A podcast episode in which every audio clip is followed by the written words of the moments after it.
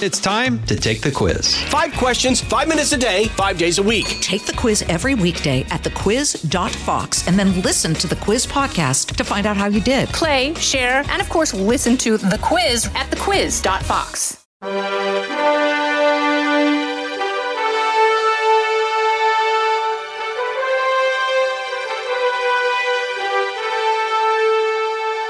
This is Lighthouse Faith Podcast, moving forward in truth and love. I'm Lauren Green, Chief Religion Correspondent for Fox News Channel and author of the book Lighthouse Faith. You know, in this modern world of technology and instant information, we sometimes lose our understanding of God or even belief in God. You know, many people think that science has replaced the need for God and that the God hypothesis was perpetuated by ignorant peoples who were superstitious about the moon and the stars and um, all the natural occurrences on Earth.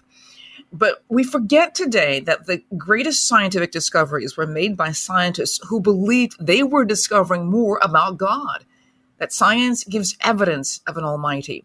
You know, Psalm 19 tells us the heavens declare the glory of God. And it is that verse and many others like it in the Bible that compelled scientists alike, um, Johannes Kepler and Copernicus and Galileo. Um, even if a scientist doesn't believe in God, the scripture tells us it is God who made the mind of those who make discoveries. I mean, I, I always like to say, you know, you can deny God's existence, but you cannot escape his existence. If there is a God, we live in his world and not he in ours. So, if you want a good source for understanding the relationship between the scientific discoveries and faith, um, an invaluable source is historian William Federer's book, Miraculous Milestones in Science, Medicine, and Innovation The Faith of Those Who Achieved Them. And uh, Dr. Federer joins me now. Welcome. It's great to be with you, Lauren. Well, it's really great to uh, talk with you too, because I always say that I always learn so much, and I feel like I get a little, you know, sort of, you know, certificate of education when I when I talk to you.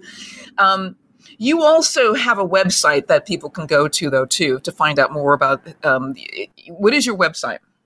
It's AmericanMinute.com. Okay, and so people can find out about really pretty much anything. Um, you know, right, you're, yes. you're, you're really an encyclopedia of knowledge. Well, they can search it. I to put up all my daily history blogs, and then also have uh, a daily email that I sent out with um, famous explorers and scientists and in- inventions, and but it all points back and includes their faith somewhere in there. Yeah, yeah. You know, I want to get to the science and discoveries, but it is the Memorial Day weekend. Um, uh, you know, either you know people will hear this today or tomorrow or next week, but in the next few weeks, we should, you know, remember Memorial Day. Um, and you are an historian that ties in faith to our history, and Memorial Day is certainly one that is steeped in both. Um, what is the significance of Memorial Day for us? Right. Well, Memorial Day is for those that died. Veterans Days is for those that are still alive, but it are those that uh, defended our country. So Memorial Day began after the Civil War. Uh, Southern women began to scatter flowers on the graves of both Northern and Southern uh, soldiers. Half a million died in the war. Many places claim to be the original origin, but like many things, uh, they sort of, uh, you know, you got Gettysburg and Warrenton, Virginia, and Columbus, Georgia, and different places. But um, th- there even was a place in Charleston, South Carolina, where there's a mass grave that they uncovered of mm. 257 Union soldiers. And the former slaves organized a parade and led by 2,800 singing black children as they marched the, these soldiers' bodies from this mass grave into graves to, you know, individually to honor them. And, uh, but then after World War One, you had uh, the more emphasis on it and the you know sergeant alvin york uh, was one of the soldiers in world war one captured 132 germans and then he came back to america started a bible school. Harry s. Truman was an artillery officer. Eddie rickenbacker the famous uh, pilot uh, teddy roosevelt's son died in world war one. And, and even irving berlin who uh, wrote uh, god bless america served in world war one. And that's when right afterwards warren g. Harding uh, had the remains of an unknown soldier that was killed in France during World War One, buried in the tomb of the unknown soldier, and engraved on the tomb is "Here rests in honor, glory, an American soldier known but to God." Wow, you know, you talk about a half a million soldiers dead uh, during the Civil War. How does that compare to other wars that we fought in? Well, uh, Revolution had 25,000 die. War of 1812, uh, 20,000. Uh, Mexican American War, about 13,000. Uh, Spanish American War, about 2,000. Uh, World War One, over 100,000. And World War Two, nearly a half a million. And um, and then you know other wars that are, are less than that. But mm-hmm. uh, and then you add the casualties. you add the uh, diseases that spread. You know, you had the Spanish flu during this time. You had uh, the disruption. Uh, Her- Herbert Hoover, uh, he was um, an international businessman. Uh, there was no FEMA, there was no United Nations. Herbert Hoover organized the feeding of Europe after World War One, and all these displaced peoples and destroyed farms and factories, and sort of on the cusp of that it was the enthusiasm in which he got swept in as the president. But um, yes, a tremendous amount of loss of life. And when you realize that the ultimate is either top down or bottom up, most countries they're top down. And you go back to pharaohs and Caesars and Kaisers and sultans and czars, and your life is only of worth if you serve the state or the king. America's founders broke away from the most powerful king on the planet, the King of England. We flipped it and made the people the king. So the word citizen is Greek, it means co king right? So mm-hmm, mm-hmm. basically, mm-hmm. Uh, when we pledge allegiance to the flag and to the republic, we're pledging allegiance to us being in charge of ourselves. You get to yeah. decide where you want to live, what career you want to pursue, who you want to marry, what church you want to go to or not go to. You get these decisions, and then all of us together make the decisions for the country. It's bottom up. And unfortunately, in times of crises, people surrender their freedoms uh, in the emergency, and it turns it flips back into a top down. Once it does that, it very seldom turns back. You know, one of the things that you said that I thought was very interesting about Memorial Day is that it seems to be this sort of orca- organic development that people needed to honor their dead in a way that wasn't just a funeral. It wasn't. It was just something more that the country needed to do. Why was that important to honor our war dead? Um, well, it is the appreciation, the gratefulness, uh, which is a concept we don't hear a whole lot about, but this gratefulness for the freedoms that they had uh, that we have and, and where they came from. Uh, matter of fact, here's a quote from from Bill Clinton on Memorial Day, 1993. He says the inscription on the tomb of the unknown soldier says known but to God. But that is only partly true. While the soldier's name is known only to God, we know a lot about him. We know he served his country, honored his community, and died for the cause of freedom.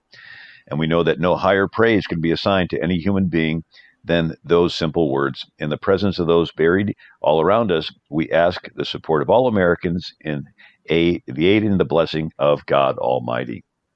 There is this sense, I mean, when you really understand Memorial Day, there is this sense that we we may go to war, but you know we're hoping that we're still on God's side, um, even though we we do feel our cause is just, and that's really the sort of the, the thin line in going to war, right? Yeah, d- definitely. And is it just a maneuver to gain power? Um, you know, there was, you know, in the Middle East, um, sort of a, a, move where we went from going over there to free people up from Saddam Hussein. And then later, under the next administration, uh, it was well, don't offend them over there, and uh, and some of these soldiers were like uh, seeing women getting beaten or seeing boys being uh, I won't describe it all, um, yeah. but uh, they got in trouble because they were um, not being sensitive of the cultures of these people. And our soldiers are saying, if we're not fighting over here to give people the same freedoms that we have, uh, what are we doing? Right? Yeah. Is it just a mercenary operation? Uh, so yeah, what you're pointing out is it's very important to realize that um, that our soldiers are fighting to maintain and give these freedoms that we enjoy to the rest of the world. Wow. Well, I want to move on to sort of this scientific um, revolution and how faith is so tied into that. Um, so when did the, you know, as far as we understand, when did sort of the scientific revolution begin? You know, with whom and, and what discoveries? Right, Nic- Nicholas Copernicus, in uh, he lived uh, 1473 to 1543. He discovered the heliocentric solar system. Helio means sun, and so he discovered that the sun is the center of the solar system. This was the beginning of what we call the scientific revolution. Now, he was a Christian. He had his doctorate in canon church law. And Copernicus said, The universe wrought for us by a supremely good and orderly creator. And a contemporary of his was Galileo. And he was the first astronomer to use a telescope. He even made them and and uh, you know would polish the the little lenses. And he says, "I give infinite thanks to God who has been pleased to make me the first observer of marvelous things." And Galileo says the laws of nature are written by the hand of God in the language of mathematics. And then Galileo says God is known in nature by his works and by doctrine in his revealed word. So this begins what is repeated is there are, are two books. One is creation, in which we can see how powerful and glorious God is. And then there's the book of Revelation, the scriptures that teaches us how to have a relationship with this God. You know, it's very interesting because uh, one of the two things that um, you see in these two books, you see in nature the God of law. You know, there's an ordered universe. There is a God of law, but you see in his the scripture, you've got a God of love, and and and only these two, only a God, a just God, can put these two things together. Um, one of the things that's really important you talk about, um, and if people don't know church history or actually scientific history, they focus on Galileo as the as the one who really took the heat for saying no um, the Earth revolves around the sun. The sun does not revolve the, around the Earth. Why is it that we focus so much on Galileo and forget Copernicus? Right. Well, uh, Gal, there were church um, scholars, and they were invested in certain beliefs, and they didn't like take kindly to those that were wanting to shake uh, the accepted beliefs, and so uh, Galileo was one that uh, did get in trouble for a buck in the system. Um, you know, uh, another one uh, is Tycho Brahe. He mm-hmm. is in Denmark. Uh, King James actually visited him on his honeymoon, you know, with, with his new bride, and because she was from Denmark. And anyway, Tycho Brahe had accurate astronomical observations, and he said, "Those who study the stars have God for a teacher." He said, "The machine of heaven is divinely governed under a given law." And uh, now Tycho Brahe's assistant was Johannes Kepler. Kepler. He took these astronomical observations, studied them together with a telescope, and he discovered laws of planetary motion, as known as Kepler's laws, celestial mechanics. And mm-hmm. he noticed there were eight notes in music and eight planets in the solar system. And so he wrote a book called The Harmonies of the World in 1619. See, I love that because I'm a musician, and and the whole thing about there being eight, you know, well notes. I mean, it's actually seven, and, and then the eighth one is actually the completion of it. But it's just the idea that this harmony, there's there, and this sort of musical reference to how to describe the universe. That God made the universe. It's very mathematical, and music itself is mathematical. Right, and and uh, Kepler said, "Oh Almighty God, I am thinking Thy thoughts after Thee." And then Kepler said, I had the intention of becoming a theologian, but now I see God is, by my endeavors, also glorified in astronomy, for the heavens declare the glory of God. And then the scientific revolution is capped off with Sir Isaac Newton. And he has the first reflecting telescope. He's considered the father of modern physics. Uh, there's a plague in London. We have our plagues, but uh, this plague killed a quarter of the city. Uh, they, they, had to shut down the schools, uh, Oxford and Cambridge. And so young Sir Isaac Newton, 1666, had to leave and be on his family's yeah. estate in the country. He saw an apple fall and he goes, Why'd the apple fall down and not sideways? And, and there must be a force pulling it. And does the force stop at the apple or maybe it goes up to the moon? Maybe it goes up to the sun. And indeed, he comes up with the laws of gravity. And did you wow. know that Sir Isaac Newton wrote more on Bible prophecies in the book of Daniel and the book of Revelation than he did on science? I had no idea. I I mean, no here, idea. He, he's considered one of the fathers of the discovery of calculus and uh, laws of optics. You know that light has you know, all the colors of the rainbow in it, and and so Sir Isaac Newton said. This most beautiful system of sun, planet, and comets could only proceed from an intelligent and powerful being.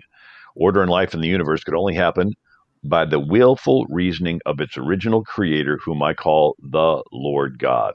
Wow. You know, it's amazing how much you can accomplish when you're not watching TV or on social media, um, doing doing God knows what, I guess. I don't know. Uh, we're going to take a break right now here on Lighthouse Faith Podcast. We're going to talk about science and faith and miraculous milestones of scientific discoveries and innovations, um, all really based on the order of the universe and the order um, in, in, in, the faith, in faith in God. We'll be right back.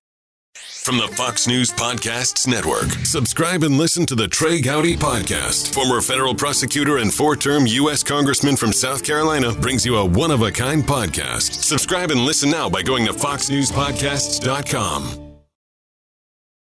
And we're back back with Bill Federer. He's an incredible historian talking about his book, um, Miraculous Milestones. Um, you know, one of the things you talk about, which is very, really important about the, the deists, you know, they're, they're, this is kind of one of the things that happens that God set, they believe that God set the order of the universe in motion and then just sort of stepped away and, um, and remains uninvolved. You know, Thomas Jefferson was one of those who believed that. What would you, what would the early scientists say to that? Right. That, that was an afterthought. So you had these discoveries of laws of science. Robert Boyle discovered the laws of pressure right? You decrease the volume, you increase the pressure. Uh, he's Robert Boyle's considered the father of chemistry. He comes up with the terms element and litmus test, chemical analysis, mm-hmm. and he set aside uh, money for the Boyle lectures. He endowed it and he said 50 pounds for an annual salary of a learned divine to preach proving the Christian religion against notorious infidels, atheists, theists, pagans, Mohammedans.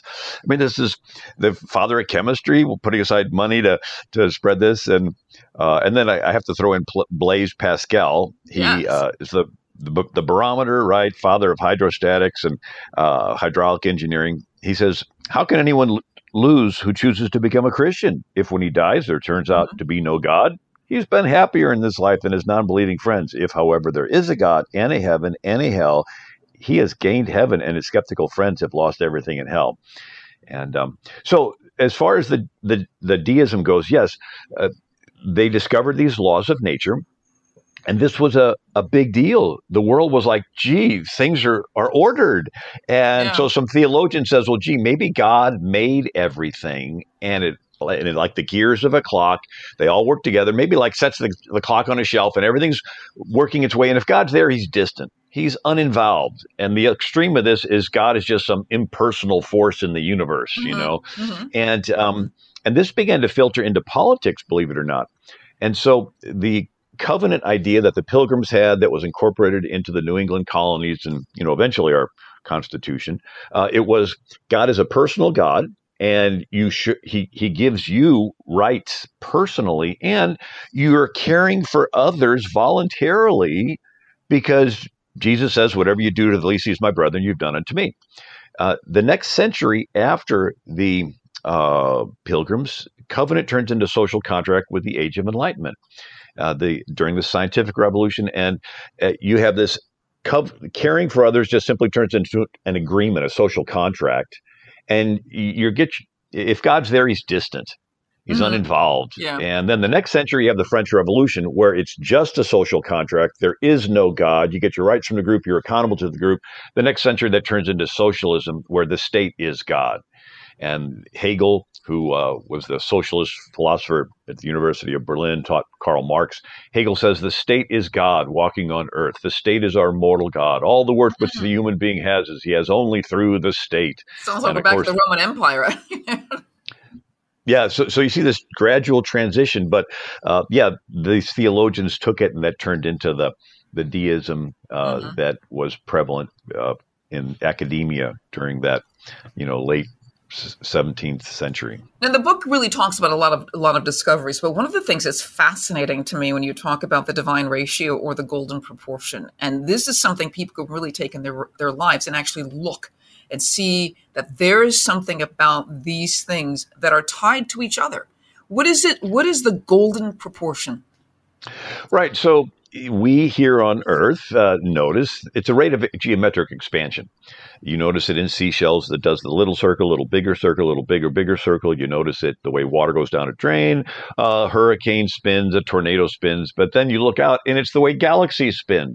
And they go from this tight center and they begin to spin out. So it's a geometric ratio that transcends Earth. I mean, it's all the way out there and it shows there's an order in the universe. And it's it's critical because if if the rate of expansion was a little bit less, gravity would pull uh, the weight upon itself and everything would collapse. And if it was a little bit more, everything would just quickly spin out into nothingness. And so it's it's sort of a, a very unique um, uh, you know balance of of this geometric uh, design that proves that you know lends evidence that there is a uh, an order and even um, Einstein uh, mm-hmm. said uh, he said I am absolutely not an atheist.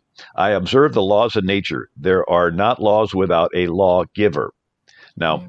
Einstein was one of those that believed there was a creator, but he was distant mm-hmm. and um, you know not a personal god. But um, uh, he went out to uh, Edwin Hubble uh, in the um, you know 1930s. Edwin Hubble had the most powerful telescope uh, in the country, Mount Wilson Observatory, Pasadena, California. And he's looking at stars and he sees a fuzzy star and looks at it closer, closer, closer, and it's the Andromeda Galaxy. It's the first galaxy that was identified outside.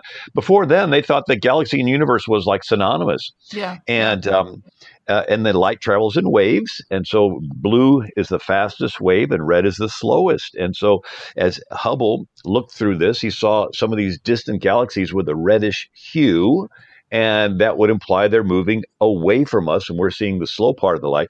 Einstein goes out there, looks through the telescope, and he thought the universe was just static, that it was mm-hmm. always there, mm-hmm. always will be. And, and Einstein sees this redshift, and then he says, I now see the necessity of a beginning. And of course, this ultimately came up with the Big Bang Theory uh, that everything did have a beginning and so forth. Wow. You know, there's something else too that I think is important. Um, and I, I, I, I spend so much time on these beginning ones because it's so critical to understanding you know the whole idea of science and faith. It's something called the anthropic principle and you don't actually say the words in the book but it's basically that um there's like, like a you say there's like a hundred parameters um, that have to be set have to be perfect within a very minuscule um, parameter in order for life to exist on earth um, right. And this is really fascinating. Yeah, so Carl Sagan thought that, you know, maybe 20 different things were necessary for life to exist on a planet. And over the time from Carl Sagan till now, it's gone from 20, 30, 40, 100, 200. And now it's it's hundreds. That there needs to be a molten core so that you can have a magnetic field that can keep out the gamma rays. And if we didn't have Jupiter, which is bigger than all the other planets in the solar system twice over. Jupiter is so big that it pulls the asteroids into its orbit and smashes into that. And otherwise, these and the asteroid belt would they'd hit the Earth more. And mm-hmm. if we didn't have a moon, the water would just continually wash over the Earth. If if the Earth was two percent closer to the sun, we'd be fried. Two percent further away, we'd be frozen. And then water the, how it, it gives life to everything. And you don't see that uh, in the same way on other planets. And so when you come down to it, it is so rare that yeah. there that it, all these things just happen to absolutely be perfect for life to exist on this planet. It, it lends itself to that there was a creator, that this couldn't have happened simply by accident. Um, I love the quote from Wernher von Braun. He's in the book. He mm-hmm. is the uh, father of modern space flight, and he developed the Saturn V rocket, uh, which you know is this enormous rocket, a football field long that can launch to get to the moon. He says when astronaut Frank Borman, now he's the one on Apollo 8, circle the moon, and then on Christmas Eve, 1968, from the the spaceship. Uh, reads the first chapter of Genesis over the radio on earth. In the beginning, God created the heavens and the earth, and the earth was without, without form and void, and darkness was upon the face of it. He reads all this, and um, they even have a U.S. postage stamp with the moon and you know Earth, and in the mm-hmm, beginning, mm-hmm. God gives a quote from it. Um, now, Madalyn Murray O'Hair, an atheist, uh, threatened to sue NASA. So after that, they said, "We'll turn your mic off if you're going to do anything." But astronaut Frank Borman uh, was told that a Soviet cosmonaut had gone into space, came back, and commented that he had not seen God. Mm-hmm. and Frank Borman replied, No, I did not see him either, but I saw his evidence.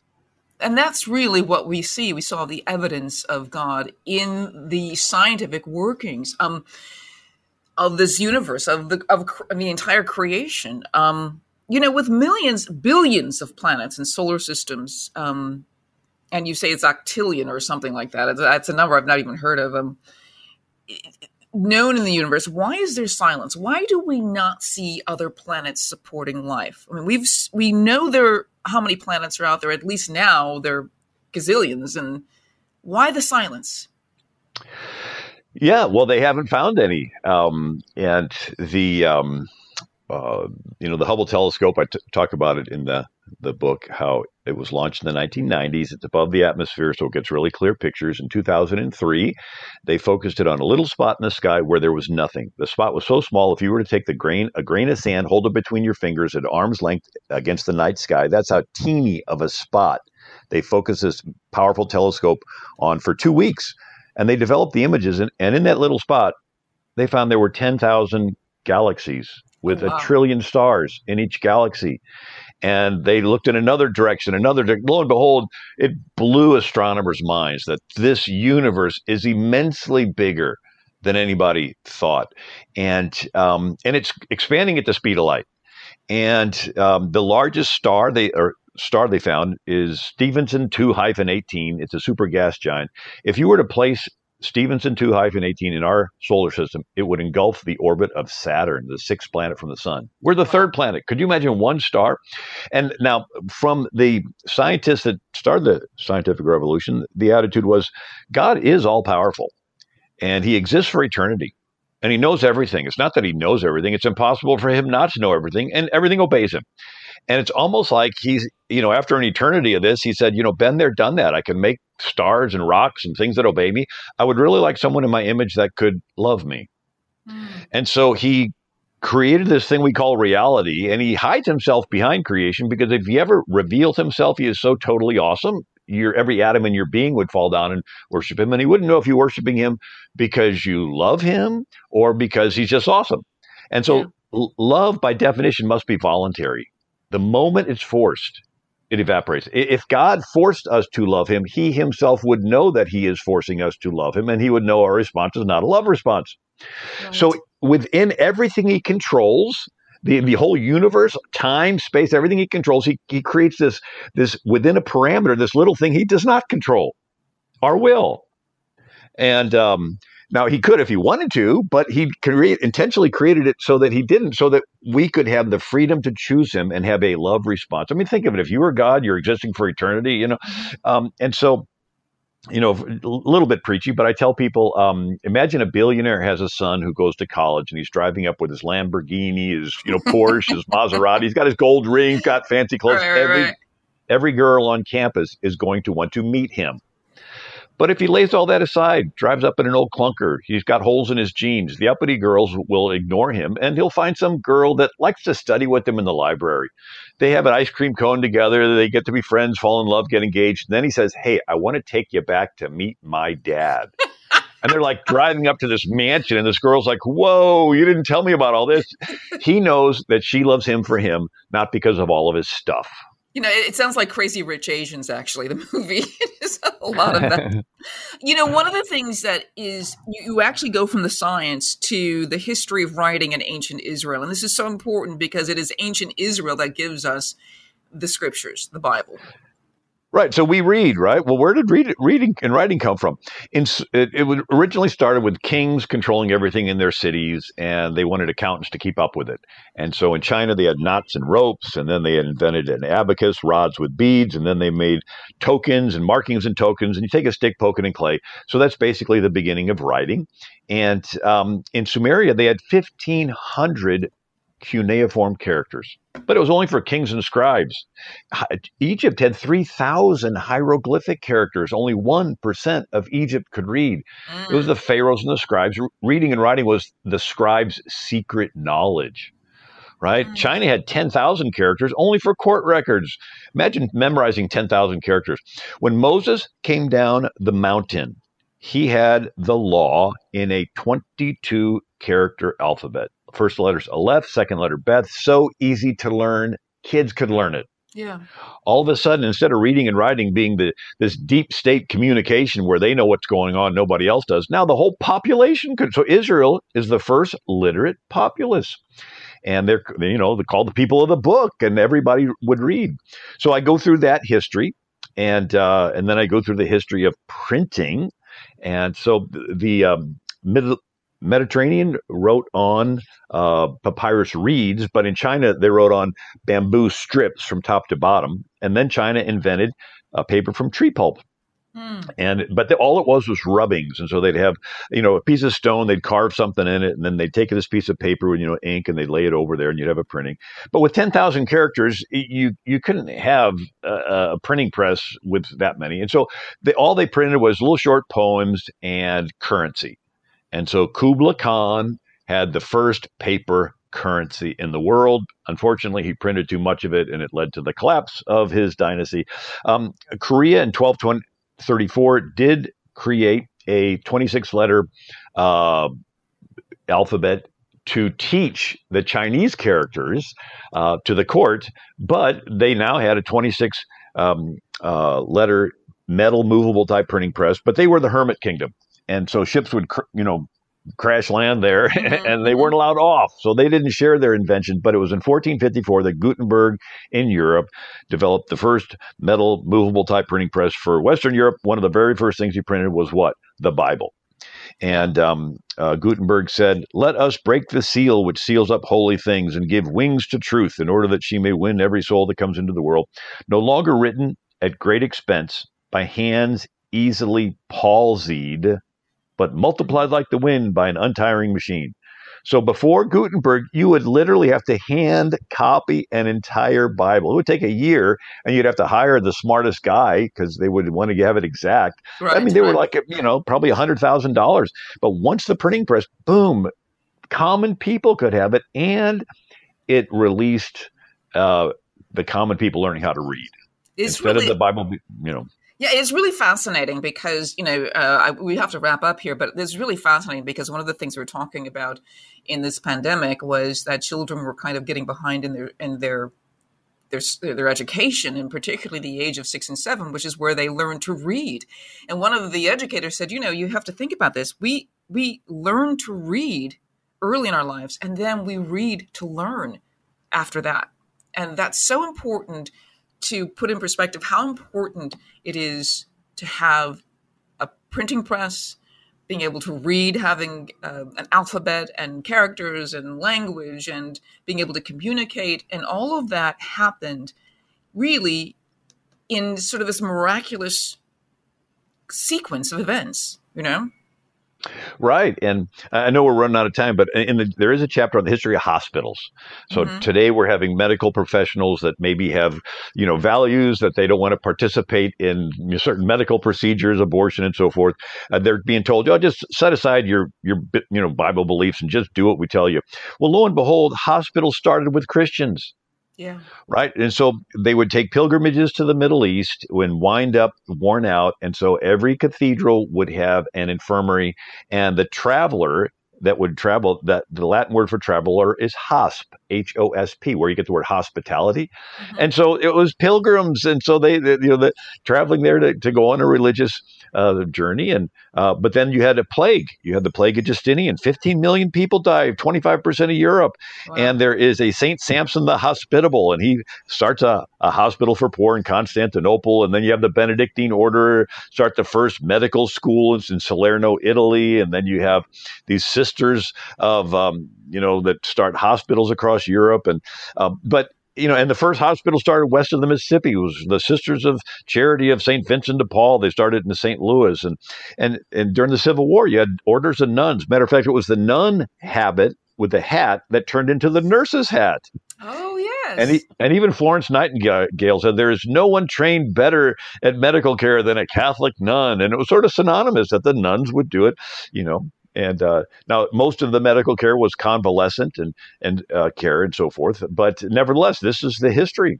It's a fascinating book. Fascinating. The book is called Miraculous Milestones in Science, Medicine, and Innovation, and the Faith of Those Who Achieve Them. Um, Bill, where can people get your book besides I, I assume like amazon.com and other uh, booksellers but where would you like them to go to get the book Sure. Yes. Well, uh, our website's AmericanMinute.com, AmericanMinute.com. And while they're there, they can uh, sign up for a free daily history email. Yeah, that's fascinating. Thank you so much for being on Lighthouse Faith Podcast. Always, always an education when, when you're on board. Thank you, Lauren. It's an honor. And thank you for listening to Lighthouse Faith Podcast. I'm Lauren Green. Have a blessed day. Kudlow on Fox Business is now on the go for podcast fans. Get key interviews with the biggest business newsmakers of the day. The Kudlow podcast will be available on the go after the show every weekday at foxbusinesspodcasts.com or wherever you download your favorite podcasts. Listen to the show ad-free on Fox News Podcast Plus, on Apple Podcast, Amazon Music with your Prime membership, or subscribe wherever you get your podcasts.